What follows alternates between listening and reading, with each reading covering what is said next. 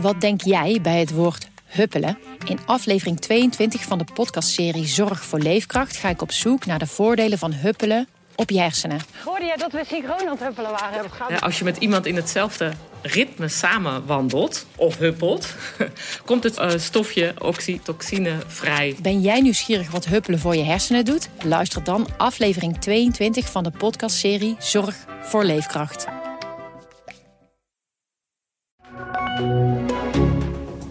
Dit is de AD Nieuws Update met Manuel Venderbos. Met Max Verstappen heeft Nederland voor het eerst een wereldkampioen in de Formule 1. De Limburger won de titel gisteren tijdens de laatste GP van het jaar in Abu Dhabi. Dat is echt niet normaal. Echt zo onverwacht en echt zo'n groot feest. Ja, super. Lekker hè? Kom aan. Ja, gewoon. Gewoon top. Ja, ik weet niet wat ik moet zeggen. Bijna 5 miljoen Nederlanders zagen gisteren hoe Verstappen de wereldtitel pakte. Onze verslaggever Jelle Akerboom pelt de stemming op straat. Heb je al eh, veel gelukkige Max Verstappen-fans gesproken? Hier op Den Haag Centraal heb ik veel mensen voorbij zien komen. Een enkeling die de race eh, niet heeft gezien. En de een nog met een lichte kater, de ander heel nuchter over de overwinning. Maar het algemene beeld is dat ze heel blij zijn. Heel Nederland is blij en vooral trots hoorde ik veel voorbij komen. En wat me opviel, veel emotie. Laten we even naar een aantal reacties kijken. Met welk gevoel ben je wakker geworden vanmorgen? Ja, super trots, super trots. Het was schakelen, want we kijken en Feyenoord en Max. Dus we hadden alles uh, tegelijk aanstaan, maar gewoon zo spannend. Ik had er nog wel vertrouwen in. Zeker uh, met de uh, virtual car die, die op de baan kwam. En met de ballenwissel had ik nog wel goede hoop. Dan zit je die huldiging te kijken en nou, ik moet niet zeggen dat ik heb gejankt, maar ik moest wel bijna janken. Dus het wordt een zware dag vandaag? Ja, nou, vooral een blije dag. Een blije dag. Jelle Akerbomen, dankjewel voor je bijdrage.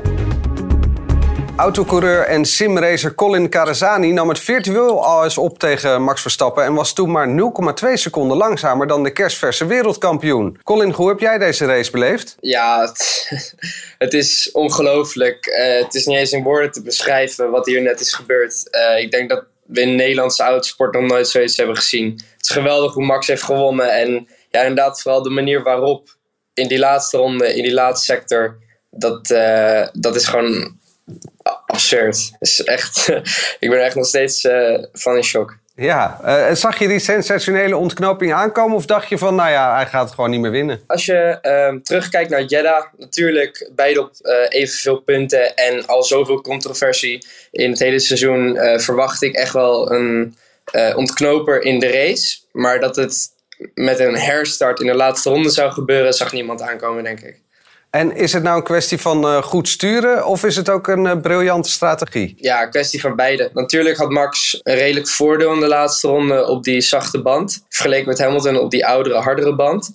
Uh, dus dat heeft Red Bull gewoon geweldig gedaan. En weet je, zo werkt dat. Zo werkt een team gewoon. Autorace teamsport. Ik denk natuurlijk dat het gewoon een combinatie is van beide. Uiteindelijk met één rond gaan, moet je dat nog zelf wel doen. Maakt niet uit met wat voor materiaal. En hoe belangrijk, ja, als, je, als je het over teamsport hebt, hoe belangrijk was de actie van teamgenoot Perez op uh, Lewis Hamilton? Ja, dat was natuurlijk geweldig. Alleen voor de ontknoping had het er niet heel veel mee te maken, omdat er natuurlijk een safety car aankwam, waardoor uh, de voorsprong van Lewis Hamilton toch weer terugviel. Maar ja, weet je, op zo'n moment, want het was redelijk midden in de race, weet je niet wat er gaat komen. Dus het was een geweldig team effort en ik denk dat het Max Shake had kunnen helpen. En wat vond jij nou het mooiste moment van de race? Is dat toch die laatste inhaalmanoeuvre? Uh, ja, 100%.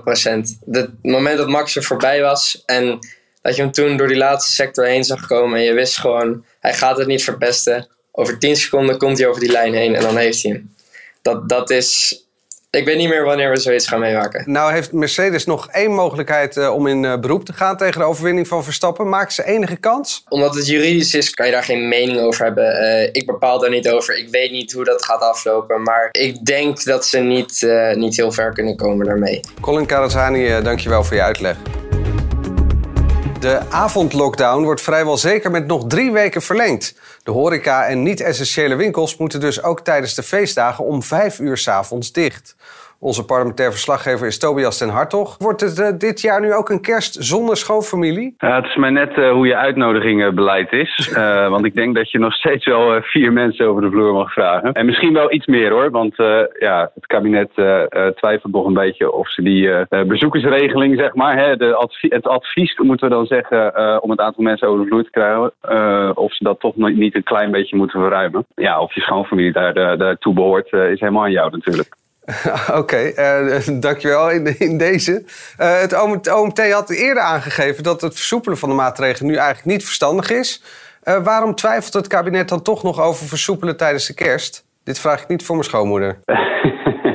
ja, nou ja, ik, ik, ik, zal proberen een virologisch antwoord te geven inderdaad. Nee, het, het, het is inderdaad nog wel een, een twijfelgeval. enerzijds zou je zeggen uh, de cijfers staan versoepeling of verruiming nog niet toe. Je ziet wel dat de gemiddelde uh, besmettingscijfers dalen. Uh, ook de opnames in, in het ziekenhuis zijn wel een klein beetje aan het dalen. maar je hebt nog steeds die Omicron-variant, die naar het zich in andere landen laat aanzien besmettelijker is. Ja, dus dan zou je verwachten als je veel mensen bij elkaar brengt en dus ook veel besmettingen uitlokt, dat je daar op enig moment ook weer een terugslag van ziet in het ziekenhuis en in de ziekenhuiscijfers. Nou ja, daar zijn de cijfers echt nog niet op orde. Maar tegelijkertijd denkt het kabinet ook, ja, als wij heel veel van mensen blijven vragen, weer een hele karige kerst, uh, dan zou het ook wel eens een, een omslagpunt kunnen komen waarop mensen zeggen, ja, ik ga me heel veel meer aantrekken van die, van die regels. Nu is dat een beetje een dubbeltje op zijn kant. Iets meer dan de helft van de Nederlanders doet dat nog wel. Maar ja, je wil dat niet uh, uh, ja, al te zeer op de spits drijven. Ja. Nou heeft het OMT uh, ook geadviseerd de kerstvakantie op school een week eerder te laten beginnen.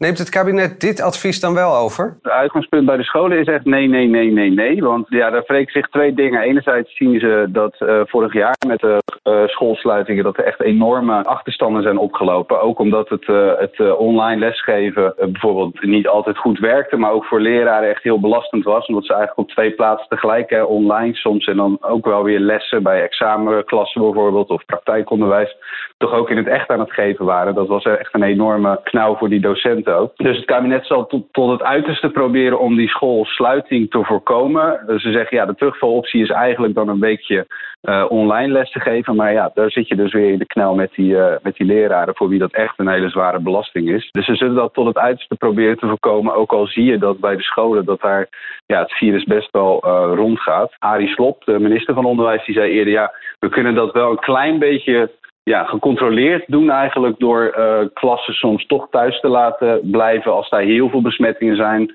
Uh, soms zelfs een school te sluiten. Hè. Dat is al een aantal keren uh, gebeurd. Maar alle scholen overal helemaal dicht. Ja, dat is eigenlijk iets waar ze niet aan willen. Tobias ten Hartog, dankjewel voor je toelichting. Ouders die tegen vervroegde kerstvakantie zijn, kunnen nu dus opgelucht ademhalen. Lopke Vlaming is eh, directeur van Ouders en Onderwijs. Uh, jullie hebben een peiling gedaan over het wel of niet verlengen van de kerstvakantie. Ouders zijn eigenlijk tegen een vervroegde kerstvakantie. Waarom? Nou, eigenlijk om twee redenen. De, de eerste reden is dat de meeste ouders willen dat uh, hun kinderen gewoon op een normale manier de, het jaar kunnen afmaken. Hè. Die laatste week voor de kerstvakantie is altijd best een belangrijke week voor kinderen. Er zijn vaak vieringen. Er wordt er, ja, toch traditioneel een beetje stilgestaan bij het van het, uh, van het schooljaar, begin van de kerst. Dus ik denk dat ouders dat belangrijk vinden dat kinderen dat mee kunnen maken. En de andere, het andere is natuurlijk dat, uh, dat het voor ouders een enorm probleem oplevert als, als de scholen dichtgaan. Sowieso altijd al als de scholen dichtgaan. Maar in deze situatie waarin eigenlijk voor de rest uh, alles overdag gewoon open is. En ouders dus ook gewoon uh, naar hun werk moeten. Uh, is dat ook echt heel lastig te organiseren. Aan de andere kant, vrijdag riep de onderwijsvakbond leraren in actie basisscholen al op om een week voor de kerstvakantie uit zichzelf te sluiten. Wat vind je daarvan? Nou, kijk, het is natuurlijk al zo dat uh, scholen waar het echt niet meer gaat, waar, waar het uh, besmettingen regent, waar ze het organisatorisch niet meer voor elkaar krijgen of waar de leraren het echt niet meer zien zitten, die mogen al gesluiten. Doe dat dan wel in goed overleg met leraren en ouders, maar die ruimte is er. Ik zal scholen ook oproepen dat als het echt niet meer gaat, neem die ruimte dan. Maar dat betekent niet dat alle scholen dicht moeten, want er zijn ook gewoon heel veel scholen waar het wel prima gaat op dit moment. En wat vinden ouders van de coronamaatregelen zoals die er nu zijn? Eigenlijk voldoende. Dus uh, we hebben eerder gepeild, toen was er echt wel een roep van uh, neem strengere maatregelen. Nou, dat is ook gebeurd. En nu zien we echt dat ouders zeggen, nou, zoals het nu is, is het goed. Hou het gewoon even vol tot aan de kerstvakantie en dan zien we daarna wel weer verder. En tot slot, het vaccineren van kinderen staat op de agenda.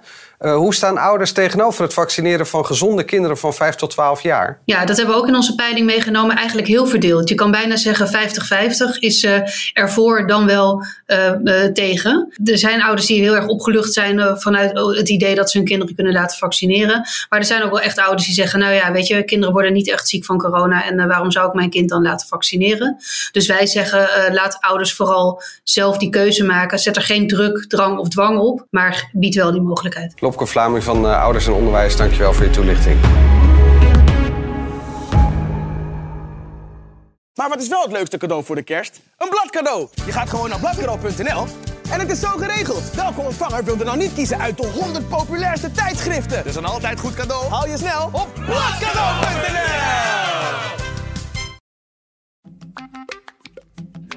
Wat denk jij bij het woord huppelen? In aflevering 22 van de podcastserie Zorg voor Leefkracht ga ik op zoek naar de voordelen van huppelen op je hersenen. Hoorde jij dat we synchroon aan het huppelen waren? Ja, als je met iemand in hetzelfde ritme samen wandelt of huppelt, komt het uh, stofje oxytocine vrij. Ben jij nieuwsgierig wat huppelen voor je hersenen doet? Luister dan aflevering 22 van de podcastserie Zorg voor Leefkracht.